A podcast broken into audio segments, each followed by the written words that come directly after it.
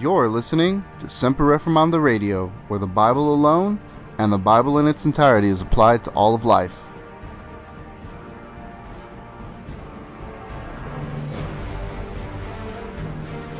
There are many people who do not want to hear the truth because it will shake up the false hope they have that they're going into heaven when indeed they are not.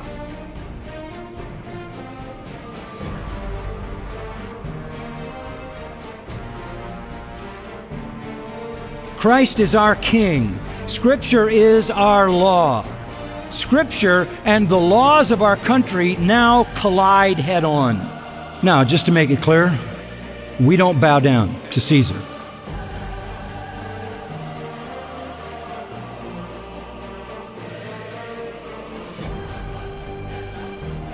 So, what does Paul do when he gets his big shot at the Areopagus? Watch him.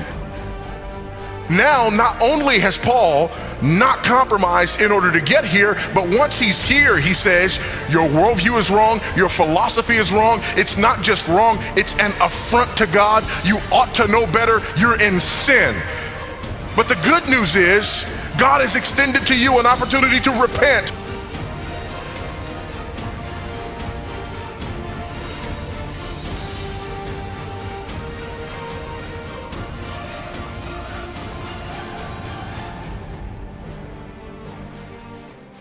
Welcome, everybody, to Semper Reformanda Radio. My name is Tim, and I'm going to be your host today. Owen and Carlos were not able to meet this week. However, uh, Carlos and I were able to record most of the next episode for our series on the differences between Clark and Van Til, presuppositional apologetics. So hopefully, we'll be getting that out next week. As always, I just want to give a quick reminder that we are part of the Bible Thumping Wingnut Network. And with that comes a num- number of other podcasts that you should check out. You've got Conversations from the Porch, you've got Ladies Love Theology, and you have uh, Matt Slick. Uh, you have Slick Answers with Matt Slick on Sunday nights, and then you also have the original crew, the Bible Thumping Wingnut podcast. And then also check out uh, Striving for Eternity with Andrew Rappaport, uh, Wrath and Grace, and you also have uh, two other podcasts with uh, with Owen Pond, uh, Ask a Millennial Christian, and Memento Mori. So I didn't I didn't necessarily count how many that is, but I think you're covered for the week. if you if you want to check out a podcast a day, I think I think you're covered for a week. I mean, you also got JD Hall's podcast, and so there's just there's a lot going out there. There's a lot of competition. I think I think if Andrew Rappaport makes any more of these popularity polls or you know, we're, we're going to be down in the bottom. Uh, I think they've got some great stuff out there for you to check out, and I, I definitely would would recommend our listeners to to listen to those guys as well. Uh, so today, what I want to do is I want to talk a little bit about science from the Clarkian perspective, and what we're going to do is we're going to play a lecture uh, by John Robbins on uh, why science is always false. But before I do that, I want to address a couple of criticisms that I heard this week. Now, this is this is actually pretty old. I think this uh, this video came out like two years ago. It's already been addressed by uh, two other individuals, but I just recently got a hold of it, and so I kind of wanted to put this out there just in case anybody out there hears the counter argument to what we're saying. I want to equip people to know how to answer that. So one of the uh, one of the criticisms that we've leveled against science, and this came up in our debate against Ben, was that science is methodologically fallacious, and at the heart of the scientific method is the formal fallacy of asserting the consequent. Now, the fallacy of asserting the consequent, you can say fallacy of affirming the consequent or fallacy of asserting the consequent, the fallacy of affirming the consequent is if P, then Q, Q, therefore P. Now, that may sound, uh, when we say it in symbolic form, sometimes it gets lost in translation. So it's basically this if it's raining outside, that would be the if P, then Q, the grass will be wet. Q, the grass is wet, therefore P, it's raining outside or it rained outside. So that that would be the the the fallacy, and it's a violation of the modus ponens um, argument, which is if P then Q, P therefore Q. So it, it would be if if it's raining outside, then the grass will be wet. It is raining outside, therefore the grass is wet, and we, we know that that would be true. That's the that's the the method of affirming. That's the the valid modus ponens. So the fallacy is to assert the consequent, which is uh, that the grass is wet, as a means of affirming the antecedent. So if P, then Q, Q therefore P. And when we when we look at this, it's easy to see why it's a mistaken reasoning, why it's it's basically a blunder, because there could be any number of reasons as to why the grass would be wet. The sprinklers could be on, you know, and we we went over this in our in our episode with with Benjamin.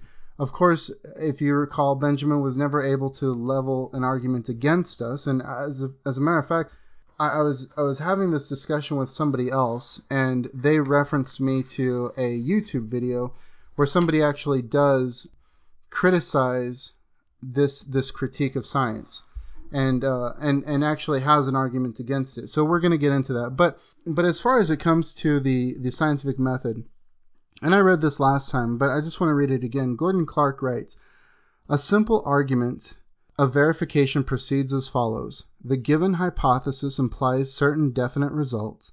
The experiment actually gives these results. Therefore, the hypothesis is verified and can be called a law. Obviously, this argument is the fallacy of asserting the consequent, and since all verification must commit this fallacy, it follows that no scientific law or hypothesis can ever be logically demonstrated, or verified, or confirmed. Now, th- this is really interesting because in our society, science is touted as the authority of all authorities. If it's scientifically confirmed, then you know, then, then it has weight, it has merit. And so many people today are under the impression that science reveals truth. And we hear this all the, all the time. People will say, well, science has proven the Bible wrong. Science has proven that, that the earth is billions of years old. Science has proven that evolution is fact. Science has proven this or science has, has demonstrated this. That, this is why I believe that every Christian should have a, a biblical worldview. And along with that comes a biblical view of science. So while the scientists cannot affirm their hypothesis. Scientific hi- uh, hypothesis can be falsified. And Clark writes, it seems, however, that a hypothesis can be logically proven false. The argument would go, the given hypothesis implies certain definite results. The experiment actually gives a contradictory result. Therefore, the hypothesis is false. Obviously, this is the perfectly valid argument of denying the consequent. So it would seem that although laws can be proven false, they can never be proven true. Now, this is the modus tollens argument. If P, then Q, not Q, therefore not P. And that, that would be perfectly valid. That's, that's, uh, that's acceptable. So you can falsify a hypothesis, but you can never, uh, you can never prove or confirm or verify a, a hypothesis. Now, there's a, there's a counter argument to this, and um, I, I, had a phone conversation with Dustin Segers, and um, that brother is is that brother is something else. He is one smart guy, and uh, you know he's he's welcome to come on to Semper Reformanda Radio anytime. Uh, we talked about sanctification, and we talked about this uh, this problem of affirming the consequent, and um. we talked about sanctification and we talked about this problem of affirming the consequent. And this video on YouTube is actually leveled against uh, Jason Peterson and Dustin Segers. Okay, this video is titled Does Science Rest on the Fallacy of Affirming the Consequent? It is by Ozzy Ramses II. Uh, that that's his that's his YouTube name. I don't know if that's his real name, but let's go ahead and listen to what what this gentleman has to say.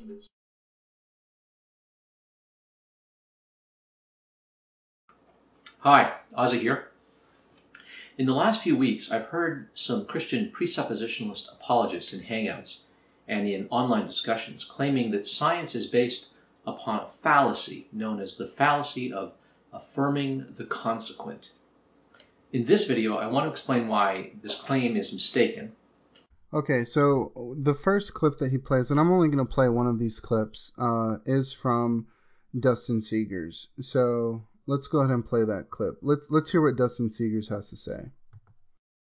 So here's the first clip where an apologist, Dustin Segers, describes what he sees as a formal fallacy at the heart of all science, with an example he uses drawn from evolutionary theory.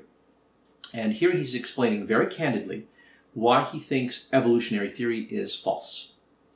One of the reasons you notice that I mentioned, I gave three reasons. Number one, we believe it doesn't fit with the evidence. Number two, uh, it contradicts theological standards that we would hold to, namely the Judeo-Christian scriptures. And number three, it's and, and this is one of the biggest problems, is that neo-Darwinian theory is built on, as are as is any scientific theory, is built upon logical fallacies. Let me give an example. The most common one that is often ignored is the fallacy of affirming the consequent. And here's how it goes. It's the idea that uh, if if evolution is probably true, we would expect to observe homology. Homology is, for instance, a frog has five fingers, a radius, ulna, a scapula, a clavicle. We have five fingers, a radius, ulna, a scapula, humerus, collarbone, just like the frog does. And so they would say, see, common design or common uh, morphology, common structure, similar structure demonstrates and is consistent with is evidence that is just added to the pile in support of evolutionary theory to show that we came from a common ancestor. And so they would say, okay, therefore evolution is probably true, most likely true, or the greater preponderance of evidence is consistent with one of those being homology, that evolution is the case. What we say is, no, that's a logical fallacy. If P then Q, Q, therefore P. No, that's that's called affirming the consequent, and that's been long recognized as a fallacy. And, and atheist, secular, and humanist philosophers of science have long pointed this out. Uh, started with David Hume, uh, and this type of reasoning behind scientific investigation, as far as as it's related to cosmology and the origin of life, really took off after the Enlightenment before then, scientists didn't engage in this type of thing uh, to the extent that it is now. They didn't engage in these tissue of logical fallacies, but that theory in and of itself can never be true simply because of the fact that it's built on at least three logical fallacies: the fallacy of affirming the consequent, the problem of induction, and then the third one is empiricism. Empiricism is a is fatally flawed. Um, but the first one is the the fallacy of affirming the consequent. You cannot determine what's true simply because of mere inductive observations. Uh, just because we see cells changing and adapting to their environments today, and we see organisms doing the same through the process of speciation, natural selection, uh, geographic pressures, um, artificial selection, whatever that may be, that does not prove that we all came from a rock. Okay, so that was Dustin Segers, and he was explaining uh, basically the exact same thing that we've explained in our own podcast. And after talking to Dustin Segers, I, I found out that he's uh, he's actually been reading this stuff a lot longer than I have. I think he uh, was saying that he started reading Gordon Clark and uh, John Robbins back in the 90s. I don't that that's what I remember him saying, but it's been a lot longer than than me. I started off reading this stuff maybe about 3 or 4 years ago. So he's uh he's seen this problem the the the problem with science that we've seen and um, so Ozzy is going to raise an argument against what what we've already said that the scientific method commits the fallacy of asserting the consequent. And I would say that all scientific evidence uh, used in support of or to confirm used in an effort to confirm the theory of evolution all of it commits this fallacy of asserting the consequent. And so, uh, what what we're trying to do is we're actually we're trying to destroy the foundation on which the unbeliever is standing to assert their claims. So let me go ahead and play Ozzy's reply. And by the way, um, just for the sake of time, uh, I used Dustin Segers' argument because he referenced homologies. I think that's a very good example of uh, the fallacy of asserting the consequent. Uh, on a side note, I, I think that um, Jason Peterson and uh, and Dustin Segers, they're both solid brothers. I think that they both have a lot to offer the, the church. So I would definitely recommend these guys to our audience. I know uh, Jason Peterson is a Clarkian. Um, I don't think uh, Dustin Dustin Segers claims to be a Clarkian, but I mean the guy has a lot to offer. So definitely check those guys out and, and what they do. So here's Ozzy replying to this. Now, the argument that the first apologist was objecting to is constructed as follows. If A, evolution is true, then B, we'd expect to observe homologies in the organisms.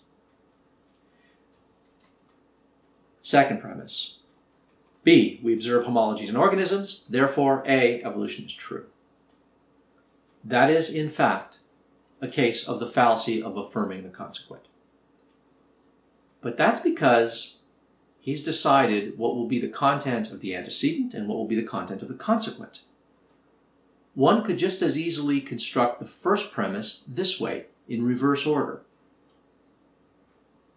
If A, we observe homology, then B, evolution is true. We observe homology, therefore evolution is true.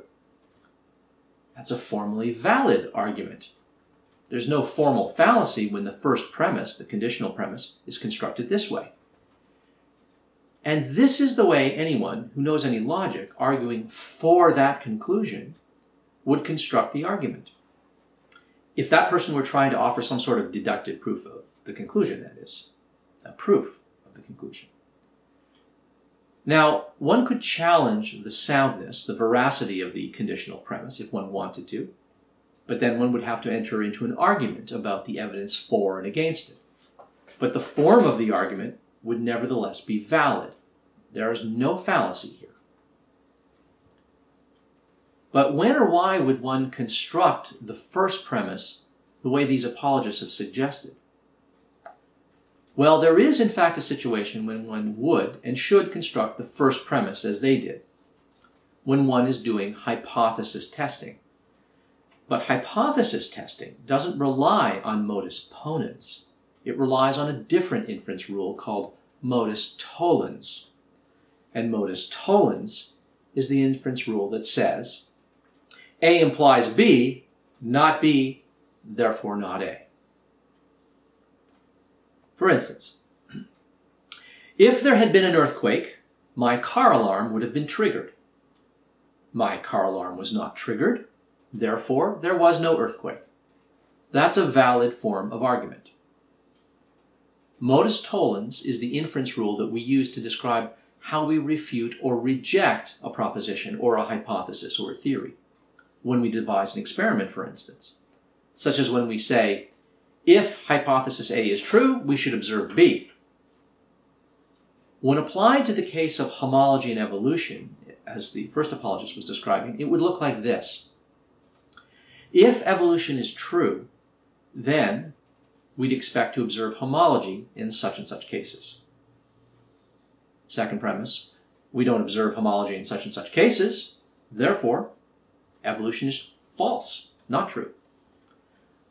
Modus tollens, therefore, is the formal logical description of the principle of falsification or refutability. It's the logical rule which describes the logic or the reasoning behind falsifiability. So is there a circumstance when it would make sense to structure the conditional premise in the following way, which is what the first apologist did? If A, evolution is true, then B, we'd expect to observe homology in such and such cases. Yeah, absolutely.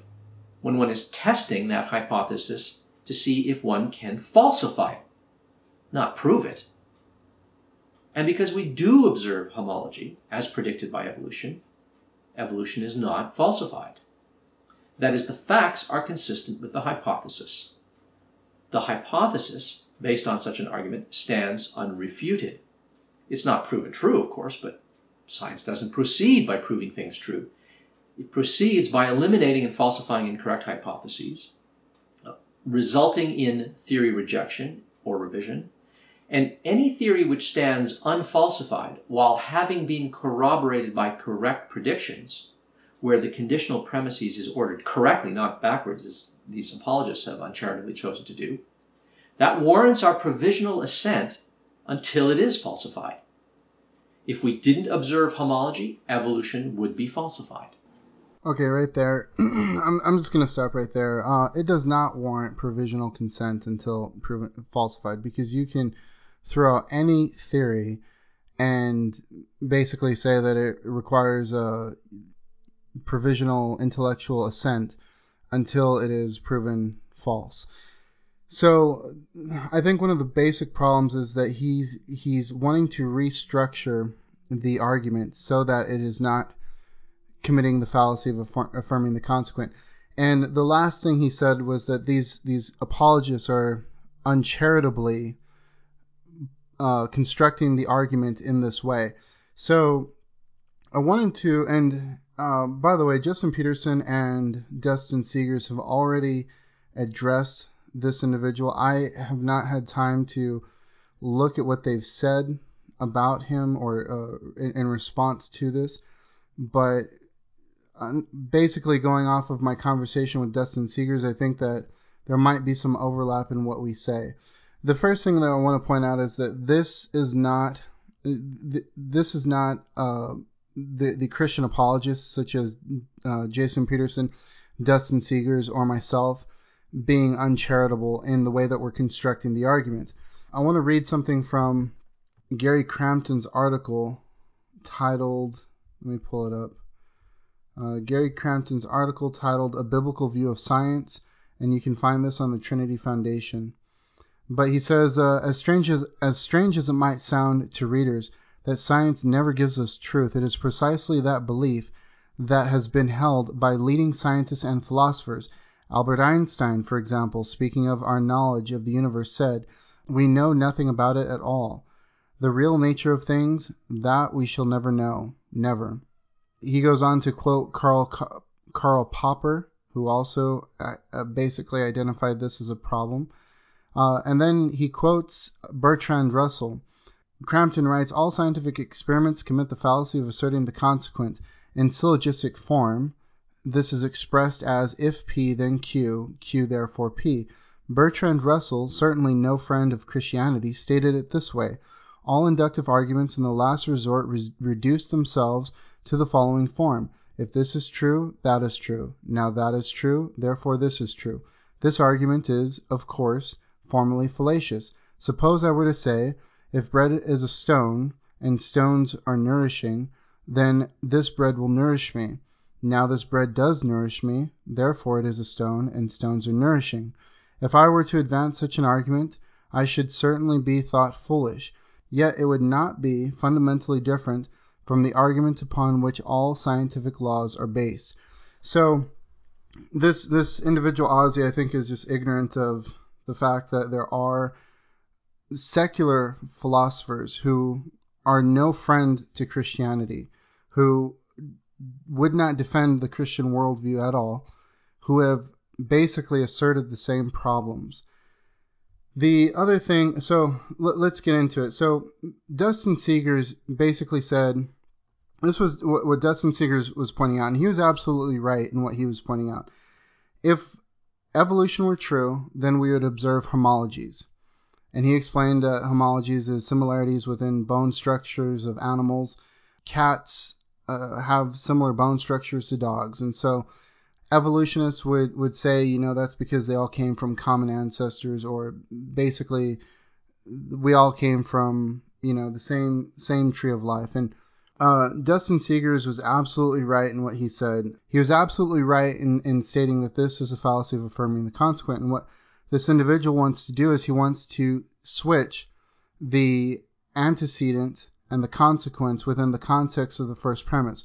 So, okay, so if we are going to put this into syllogistic form, it's it, the the first premise, premise one, is a hypothetical proposition.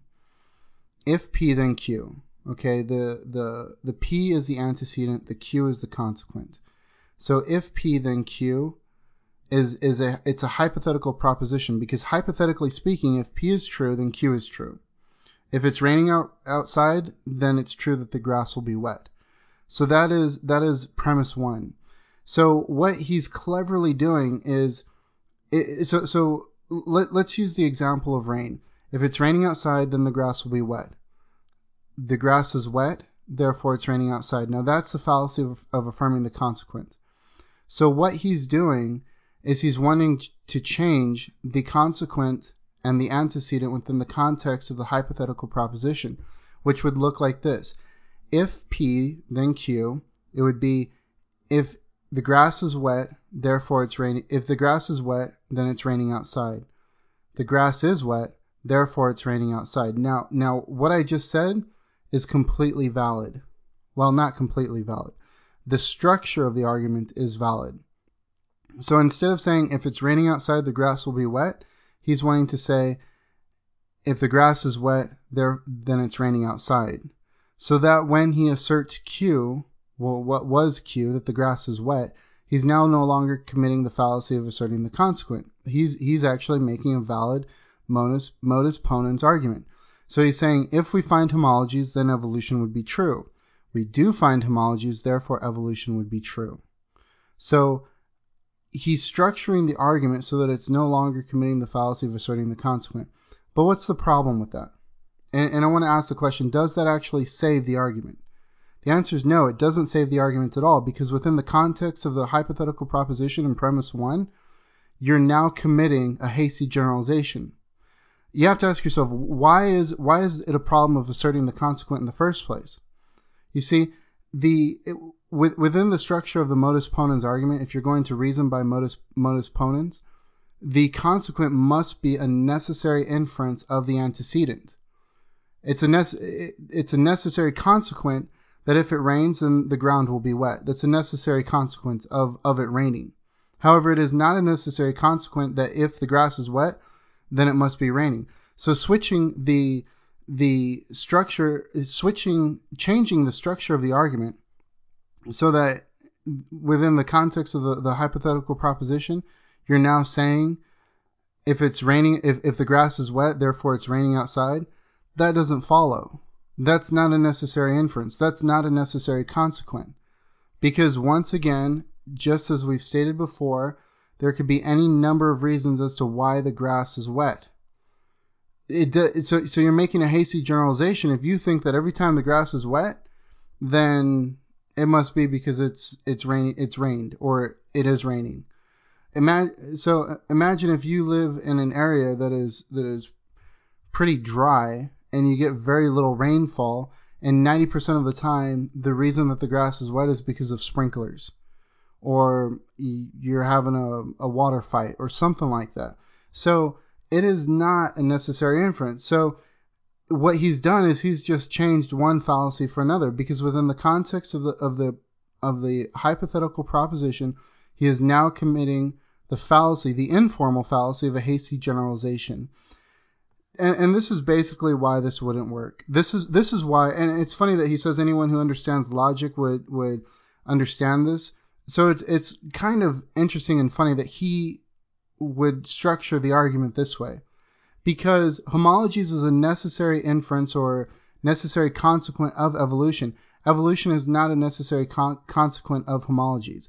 So when when you say if if uh, if if we observe homologies, then evolution is true. No, not necessarily. That that's a hasty generalization. There could be other reasons as to why you would observe homologies, and we would point to the fact that God, as creator, has designed things he he has ordered things. Uh, it's it's the same reason as was why uh, Ford car car makers and Chevy car makers give their vehicles similar features because they're designed and those features work, and and it, it there's an intelligence behind it. So it is not a necessary inference and it's not a necessary consequent. The, the other the other problem that that we need to recognize is that the structure of the scientific method does in fact commit the fallacy of asserting the consequent. First, you, you propose a hypothesis. Then, after that, you come up with uh, predicted results of, of experimentation. Then you go out and you commit, you perform the experiment, and then you look to see if your predictions were came came true. There's no way around this this problem of of, of asserting the consequent because they're, they're not making they're not making the predictions before they make the hypothesis. So you can't restructure it. This this was a pretty I thought very this was a clever attempt, I think, at trying to undermine the criticism leveled by Christian apologists against uh, science as a as a philosophy. The other thing that I want to point out is that he was able to make his argument valid. And it's extremely important that every person out there recognize that you can draw a valid deduction from a false premise. And so we would say in that case that, that premise one is, is false because, because it is not true that every time that the grass is wet, that therefore it's raining. It is not true that homologies, that the evolution is a, is a necessary inference of homologies. So, uh, with that being said, I want to, you know, here, here's another example. And I just want you to think about this. Perhaps there's somebody out there that you know who's a diabetic. Imagine if, if the paramedics came to the house and, and the paramedic says, if my patient's blood sugar is low, then he will have an altered mental status. And he looks at his patient and he says, you know what? My patient does have an altered mental status. Okay, his sugar must be low and he fails to do a patient assessment. He fails to uh, to to take a closer look at what may have happened. Well, he's just committed the fallacy of affirming the consequence. It would be valid for him to say if my if my patient's blood sugar is low, then he will have an altered mental status. So we what do we do? We check the we, we check with a glucometer and we check the patient, and sure enough, their their blood sugar is at 35. They have an altered mental status.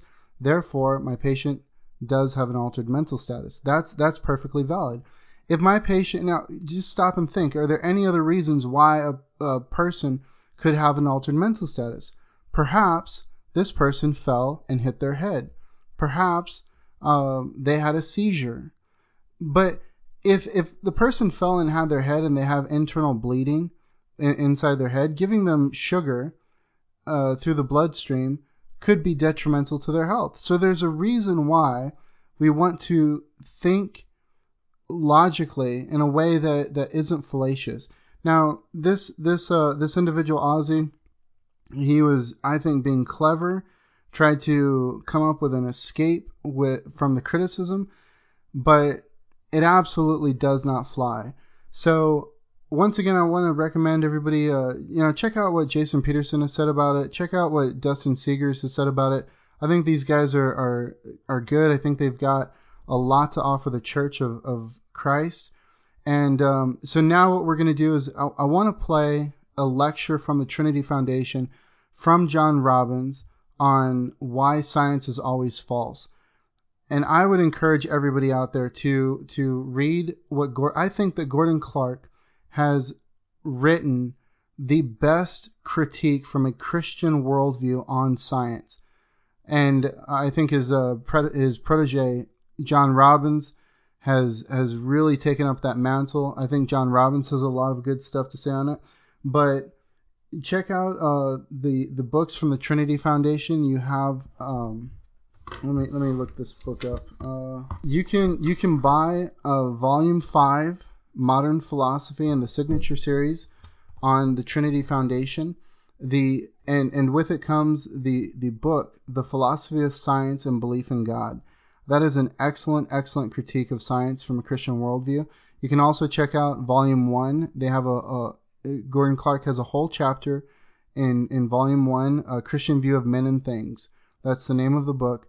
So check those out. Um, check out the articles, uh, The Biblical View of Science, written by Dr. Gary Crampton on the Trinity Foundation. All you have to do is, is go in, into, look up the, the uh, review archives. The articles will show up, and you can do a search for uh, The Biblical View of Science. If, if you don't know how to do that, the, the easiest way to do it is on your computer, just press Control F and then type in The Biblical View of Science, and that will come up.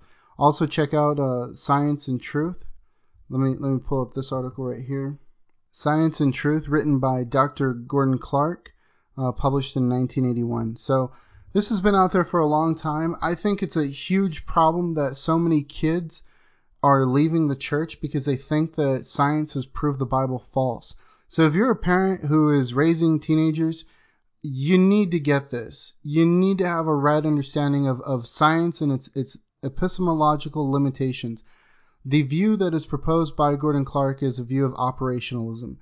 Science is a tool that allows us to fulfill the mandate given by God to Adam in Genesis 1 to uh, subdue the earth.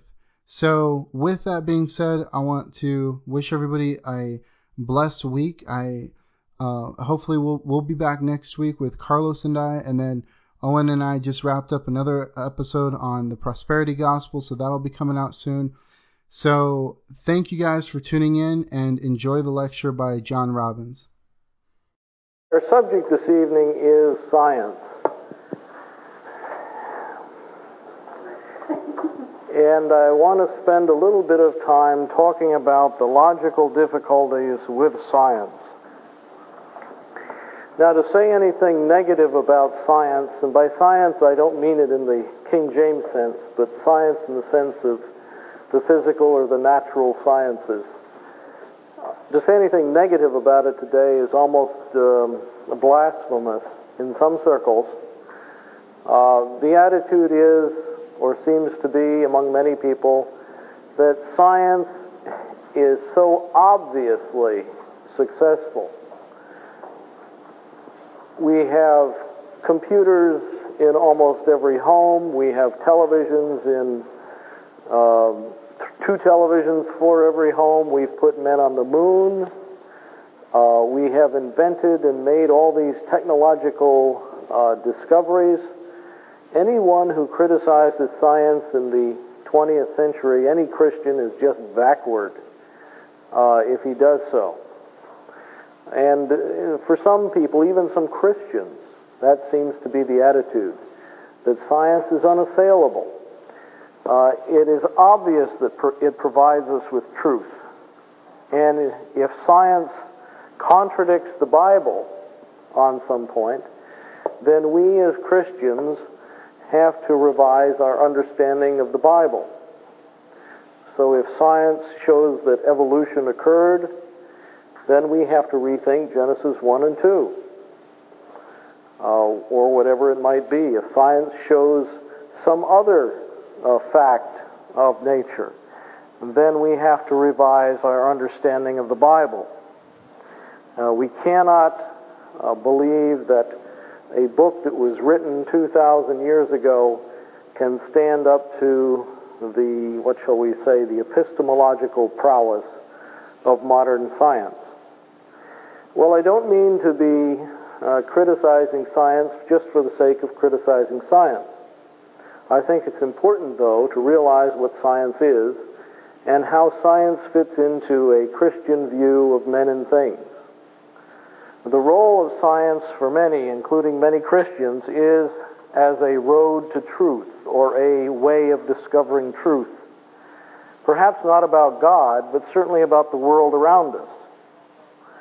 I would suggest that the role of science is something completely different from that. Uh, the purpose of science in a Christian view of men and things is to enable us to subdue the earth uh, the command in Genesis given to Adam was to subdue the earth. And science has a great role to play in performing that duty. But as a tool of cognition, it is a complete failure. Now, many scientists used to say uh, that science was adequate Science was capable of providing us with truth.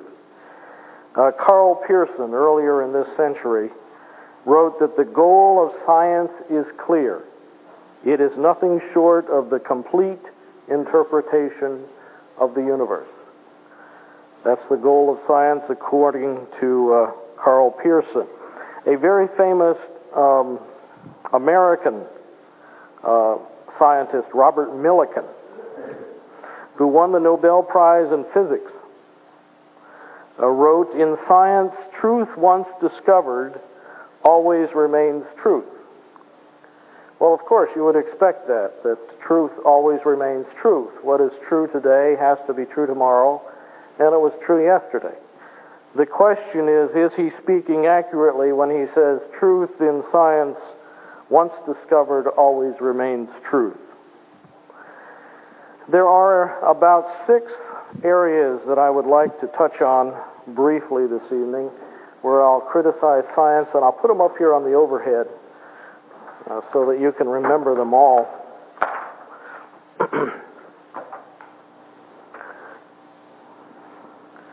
the first point I want to make is that observation is unreliable. Now, this isn't a course in epistemology, so again, I'm not going to go into all the things that might be said about the problems of observation. But if you'll just think of the scientific method itself, let's imagine that we're scientists working in our laboratories and we're performing an experiment on something. Uh, do we, as scientists, perform the experiment once? No, of course not. We do it repeatedly. Why do we do it repeatedly? Well, because there's a chance that the first time we did it, we looked at the gauge or the thermometer or whatever it might be incorrectly. Perhaps we blinked and missed something. Um, perhaps we were nodding off. Perhaps we had a fight with our wife that morning, and we can't see what the uh, what the gauge says uh, correctly. There are any number of possibilities, and in the scientific method itself, they try to overcome these by doing uh, experiments and taking readings repeatedly. They don't do them just one because they realize that observation is unreliable. Uh, scientific, the scientific method entails a controlled situation in which as few distractions as possible can interfere. When the scientist gets done, he publishes his findings so that others can perform the experiments.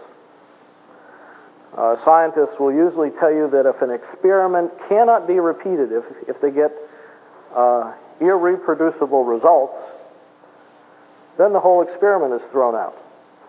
They may have gotten the results once or a few times, but if after they publish their findings, other scientists can't reproduce those results. The results are usually ignored. In fact, uh, there's a, an hilarious journal, I think it's still being published, uh, for those of you who want to read uh, some funny scientific articles, called the Journal of Irreproducible Results, in which the, the authors very cleverly concoct the wildest experiments uh, that you can imagine and publish them in the journal and uh, uh, for their colleagues to read and, and howl about. Um, I recall one of the articles a few years ago was on map cows, how some scientists had realized that uh, Holstein cows were really maps of the world. and he had he published his findings in the Journal of Irreproducible Results about all these map cows running around. but anyway, that's that's my first uh, criticism of the scientific method is that while realizing observation is unreliable and trying to overcome it, uh, scientists do not overcome it. It cannot be overcome, as a matter of fact, as a way of uh, learning truth or discovering truth.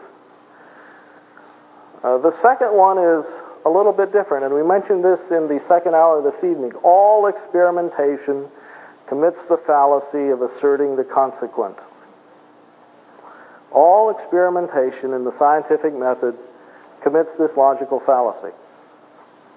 The fallacy, if you recall, was if P, then Q, Q, therefore P. Asserting the consequent. I assert Q, the consequent. Uh, the example I gave was if my battery is dead, my car won't start. My car won't start, therefore my battery is dead. In something simple and practical like that, we can see that it's a mistake in reasoning.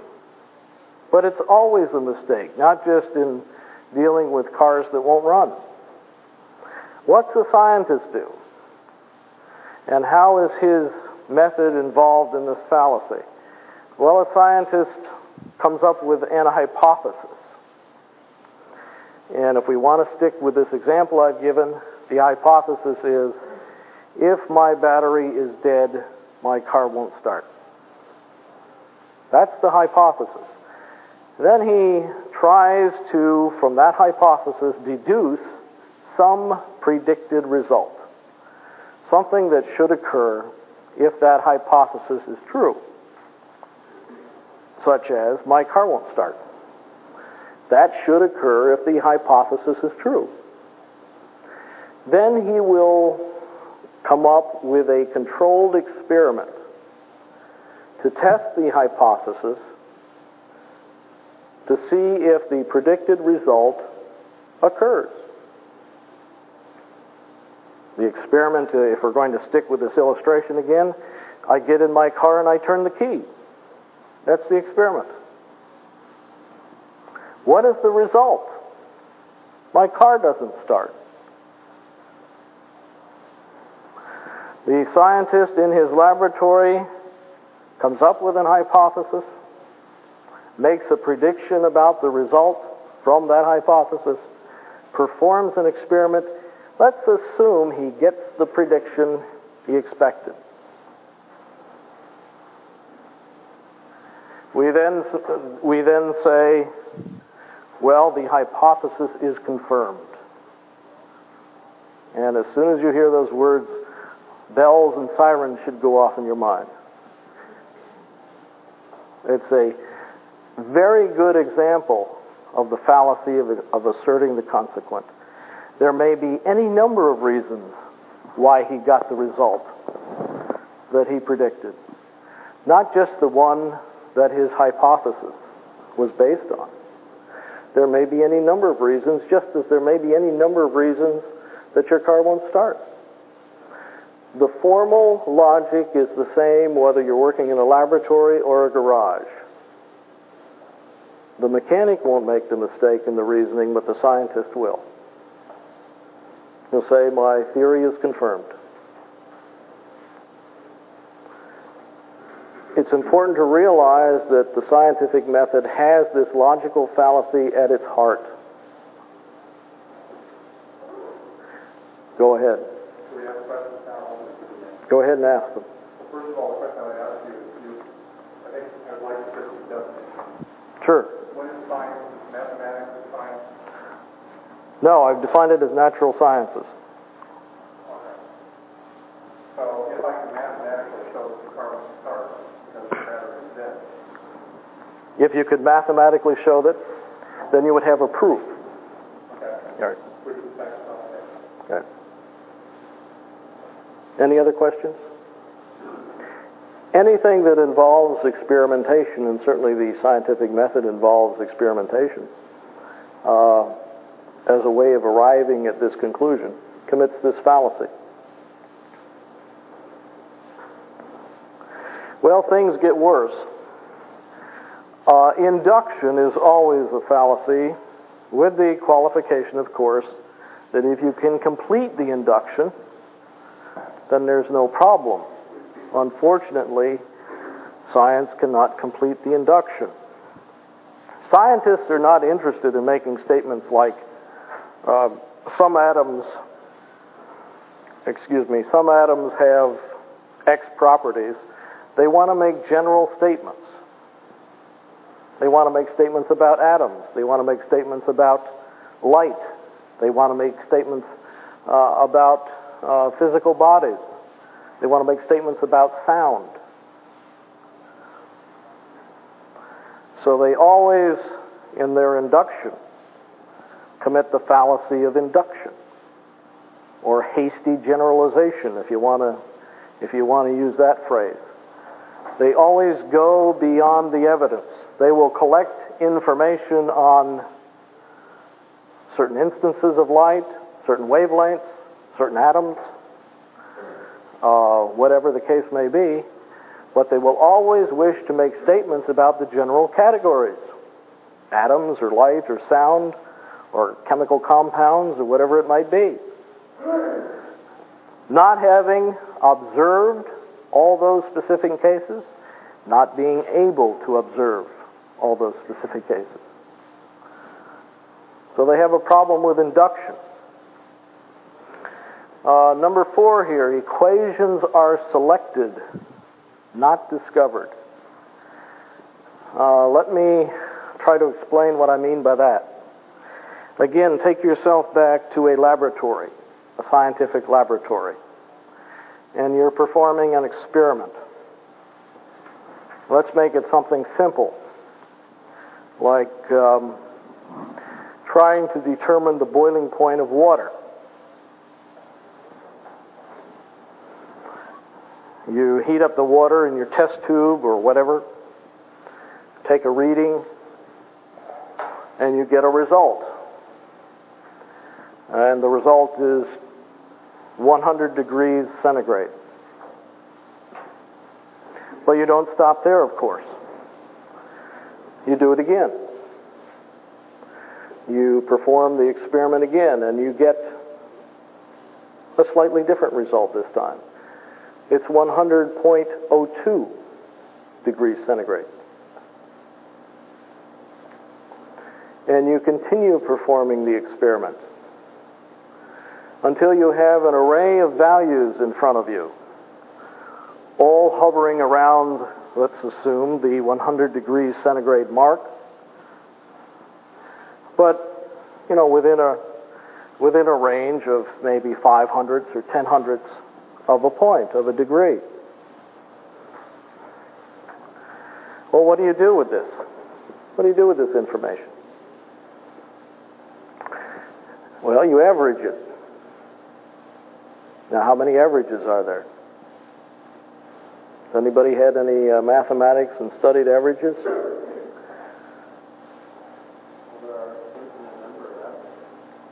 Well, I don't know if I'd go that far, but there are quite a few. Uh, the, the three basic ones that are usually listed are the mean, the mode, and the median. When we talk about average in everyday language, we think of the mean. We don't think of the mode or the median. The scientist in his laboratory now has to make a decision. There's nothing in the experimental evidence that says choose the mean over the mode or the median. There's no requirement that he choose any of the three. He makes a decision. He selects his average. Well, let's assume he continues with his experimentation uh, and he develops readings of several sorts. Let's assume he moves his, his laboratory up to a thousand feet above sea level or moves it down to sea level uh, if he's done it at a different altitude. And he gets different temperatures for the boiling point of water. Well, he's going to at some point um, have to take, not only calculate an average of some sort, he's going to have to calculate a variable error in all his readings. And he's finally going to end up, if he wishes to do it this way, with a graph, an x and y axis on a graph, and he will enter all his so-called data points on that graph. He may actually put in the numbers he gets or his averages on that graph.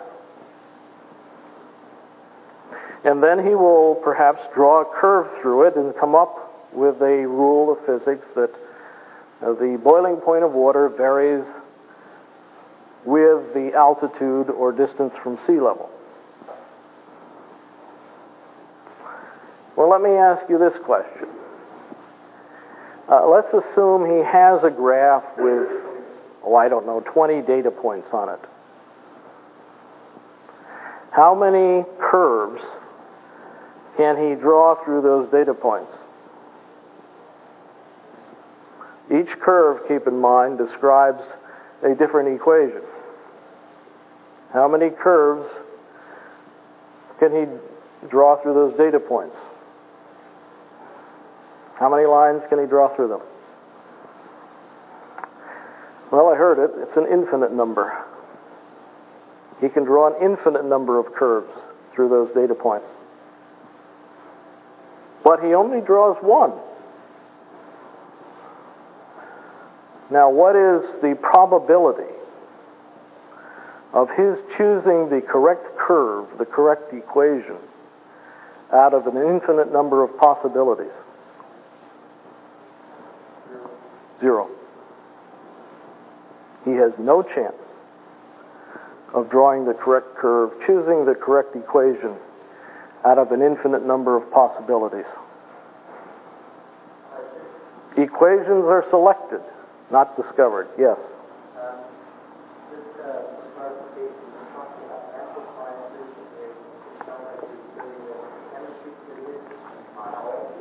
Because they're the most rigorous. It would be a lot easier to take care of archaeology or geology.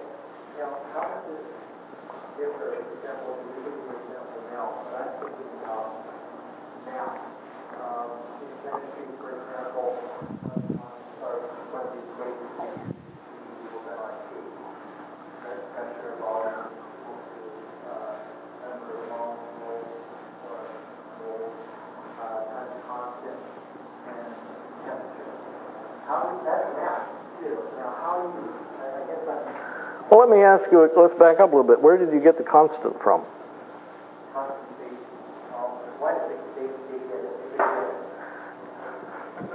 Yeah. Yeah, in the back there?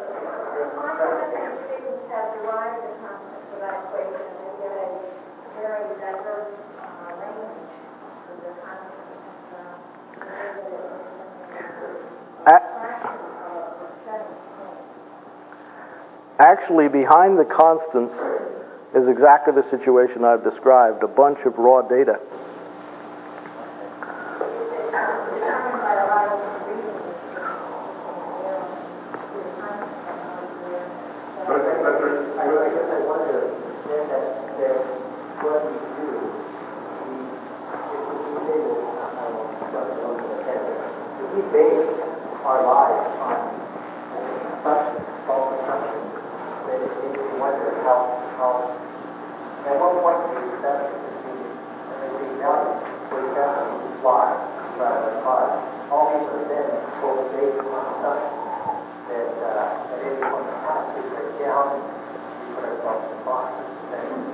That's true. That's true. Um, my my point is, or at least one of my points is, we ought not base our eternal life on the sort of assumptions and calculations and guaranteed error that the scientific method affords us. If you're going to decide about eternal life and what you're going to base your eternal life on, it has to be something with a more solid foundation than the scientific method. Um, but let me go on. Let me draw out some further implications here uh, from these six areas um, that I've mentioned. Uh, number six, let's skip to number six for the time being since we've talked about uh, laboratory method a little bit. All the laws derived by this method have to be false. If the possibility of choosing the correct one is one out of infinity, then no, none of the equations is correct. It has to be false. Which statement? The fact that since the probability uh, is zero, then uh, you, you would make the next argument which says that the equations that we currently do have have no validity. No, I don't know how the word validity is used there, but the equations are not true. They're all false. Um, and the final one, number five here, scientific laws describe ideals. One of the um, standard examples given about this is the law of the pendulum, about the period of the pendulum, varying with the length of the uh, pendulum string or whatever it might be. Well, if you look into the assumptions of that law, it assumes that the string is tensionless, that the mass of the bob of the pendulum is concentrated at a geometrical point, that the axis of the pendulum is frictionless. There is no pendulum in existence that meets those qualifications. So the law of the pendulum describes no actually existing pendulum. There are ideal conditions that it applies to, but it applies to no physical pendulum in no laboratory. We're not talking about grandfather clocks. We're talking about the most scientific a pendulum that might appear in any laboratory. It cannot meet these conditions. These are ideal conditions. The law has no application to anything less than an ideal condition. It does not describe any actually existing pendulum. Now, let me give you some quotes, if I might. And maybe if uh, some of you have read your handouts, you've seen these already. From some leading figures in uh, science and philosophy. Let me begin with Bertrand Russell. He certainly was highly respected for his ability in philosophy and mathematics at the beginning of the century. And this is what he had to say about the scientific method. And I quote, all inductive arguments in the last resort reduce themselves to the following form. Notice the word form again. He gives this example. If this is true, that is true. Now that is true, therefore this is true. This is the fallacy of asserting the consequent. If this is true, that is true. If it's true my battery's dead, it's true my car won't start. Now that is true that my car won't start, therefore it's true my battery's dead. He says the argument is, of course, formally fallacious. Suppose I were to say if bread is a stone and stones are nourishing, then this bread will nourish me. Now this bread does nourish me, therefore it is a stone and stones are nourishing. If I were to advance such an argument, he says, I should certainly be thought foolish. Yet it would not be fundamentally different from the arguments upon which all scientific laws are based. Now, Bertrand Russell was no Christian. He wrote a little book called Why I Am Not a Christian. He was very anti Christian, but he was clear headed enough to see the problem, or one of the problems, in the scientific method. This argument, which he describes as foolish, is not fundamentally different from the arguments upon which all scientific laws are based. So it's not a Christian that is pointing out why the scientific method can't provide us with truth, but Bertrand Russell. Let me quote um, Karl Popper, if I might, if I can put my finger on the quote. Karl Popper is a leading, or was a leading, philosopher of science uh, and a citizen of England. He wrote a number of books which are well worth reading. And this is what he wrote in uh, a book called, I believe the first quote is from Conjectures and Refutations. You see this sentence here at the bottom science is at best conjectures and refutations.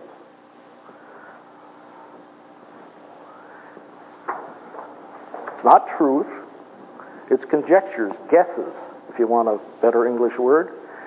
Guesses and refutations of guesses. But it is not truth. Here's Popper. First, although in science we do our best to find the truth, we are conscious of the fact that we can never be sure whether we have got it. We know that our scientific theories always remain hypotheses. Notice the uh, the qualifiers here like never and always.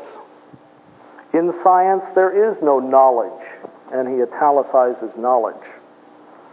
In the sense in which Plato and Aristotle understood the word, or I might add, in the sense in which the Bible understands the word, in the sense which implies finality. After all, if something is true, it is eternally true. It's always true. In science, we never, and I'm not adding these words, these are in Popper, the nevers and the always. In science, we never have sufficient reason for the belief that we have attained the truth. Einstein declared that, and this is what a, a Popper italicizes, his theory was false. Einstein declared that his theory was false. He said that it would be a better approximation to the truth than Newton's, but he gave reasons why he would not, even if all predictions came out right, regard it as a true theory. Now, I'm not quoting Christians. I'm quoting people who are hostile to Christianity, writing about science. In another book, Popper has these words Our attempts to see and to find the truth are not final, but open to improvement.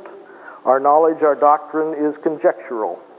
It consists of guesses, of hypotheses, rather than of final and certain truths.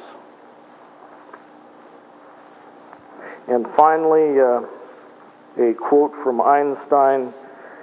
If I could give this, this is from um, the biography of Einstein by Ronald Clark. If anybody wants to uh, read the book, it's called Einstein, The Life and Times.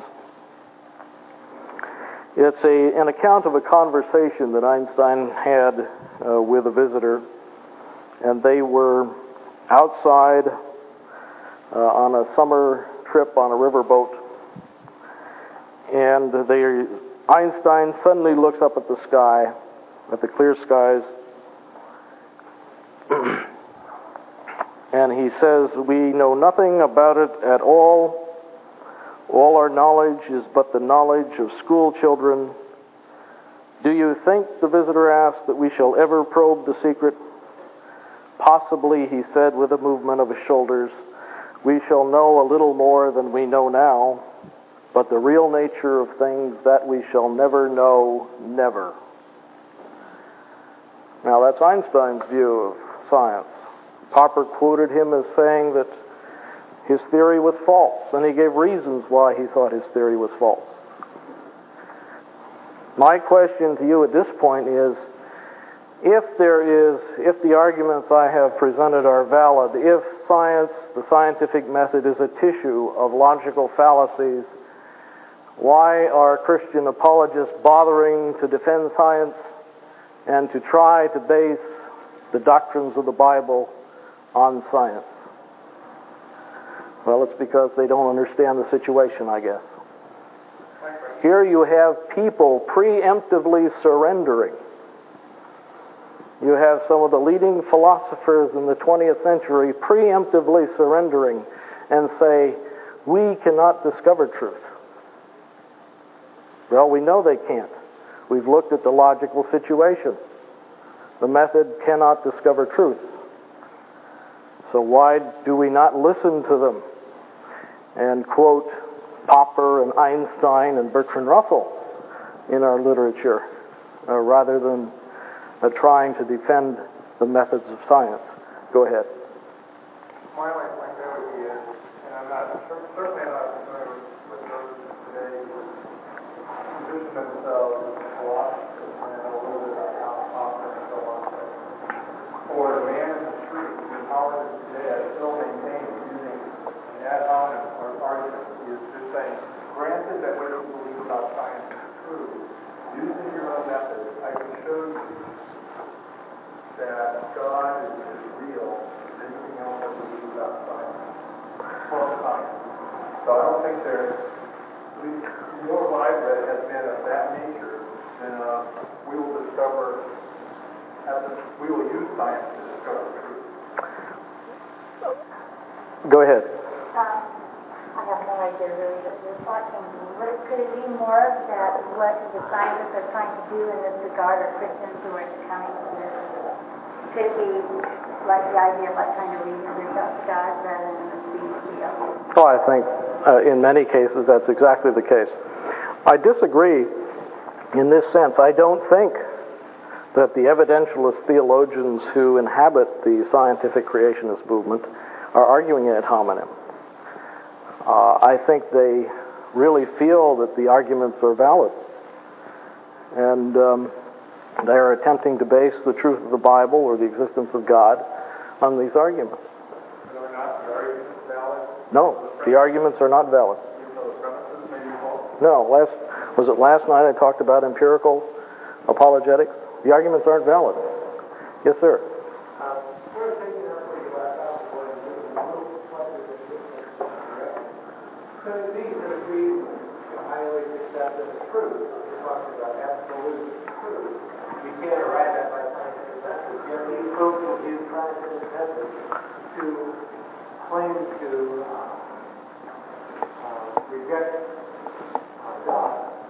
If we can prove by their methods, using their arguments, that you can just as easily argue for the existence of God as using their methods and forget whether it's true or not because we already know it isn't.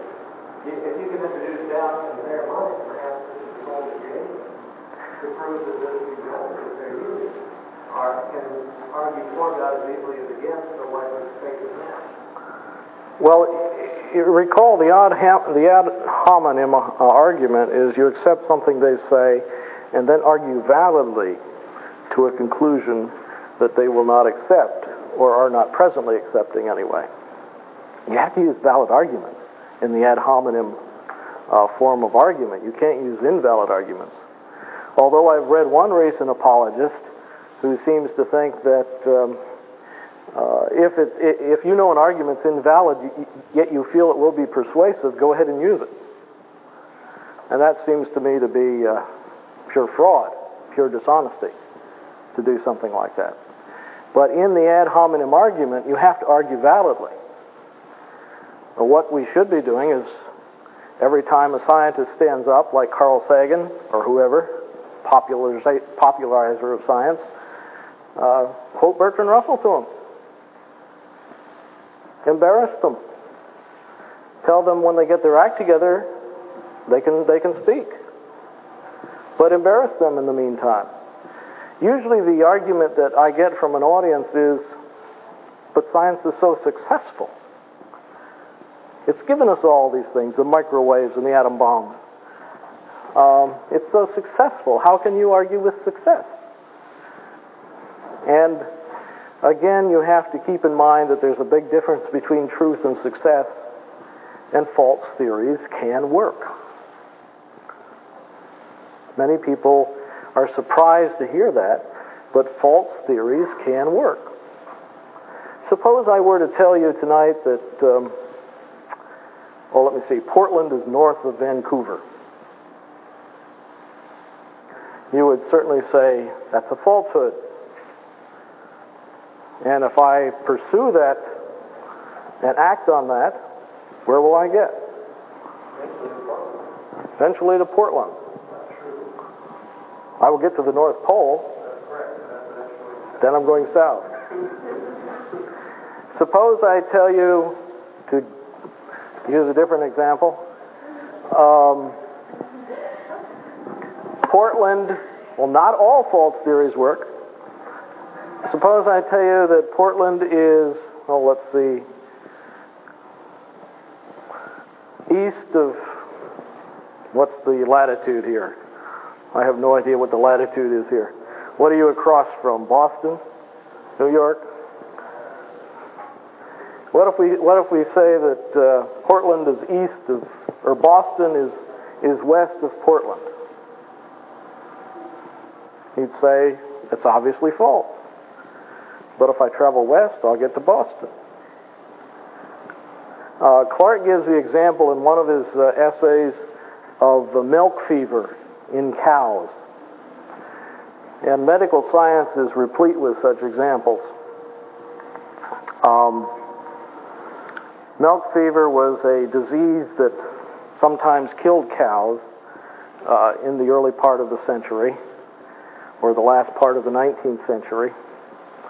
And people didn't know why. The germ theory of disease hadn't put, been put forth yet. But then Pasteur uh, put forth his theory, and, and uh, some veterinarian decided, well, let's inject a, an antiseptic solution into the cow's udder uh, and see if that cures the milk fever. So he did so. The vet injected the, uh, the antiseptic solution, and sure enough, the cow got better. So he kept doing this, and word spread. Now, the cure rate wasn't 100%, it hardly ever is, but most of the cows got better. Uh, until one day, a veterinarian was caught without his antiseptic solution. So he said, Well, farmer doesn't know any different. I'll use some sterile water. So he injected sterile water. He thought he wouldn't be found out since a few cows always died anyway, even after treatment. And to his surprise, the cow recovered uh, after injecting the sterile water. Um, what's the status now of the germ theory of milk fever? Uh, today, milk fever is it's still with us. Hasn't been cured yet, or it's still with the Holsteins, I guess. Um, today, I believe it's treated by uh, oral doses of calcium. They give the uh, the cows, the cattle, large pills, calcium pills, and that's how they treat milk fever today. It seems to have the most successful rate of curing milk fever. Well, what's the status of the germ theory? It worked, didn't it? Putting the uh, antiseptic solution, even putting the sterile water in the cow worked. But the accepted wisdom today is that you treat it with uh, oral doses of calcium. And science, if you read a history of science, has several stories like that of things, false theories, theories which are now regarded as false, working. So false theories sometimes work. Truth, it's not required for success that a theory be true, but true theories will always work. False theories sometimes may, sometimes may not work. But there's no problem with believing that science does not provide us with truth, yet sometimes works. Yes, sir. Would it not be more correct to say that if in fact you do better than what you would statistically expect that you have uncovered some portion of it, Some portion of. of the truth of how things work? No, the probability is zero. There's, there's, no, there's no probability greater than zero. But if I bought into that, okay, let's suppose I buy into that, practically, would that not in fact then lead me to basically sit on my hands? That I can never, I can never know anything? No. We don't learn things through the scientific method, we learn them by revelation. If you want to learn truth, you read your Bible, study the Bible. You don't go out and perform experiments and collect data. It's the method that's wrong. If you're going to say that's the only method we have, then yes, your conclusion would follow. We can't learn truth. But it's not the only method. It is the method most widely respected in the modern world.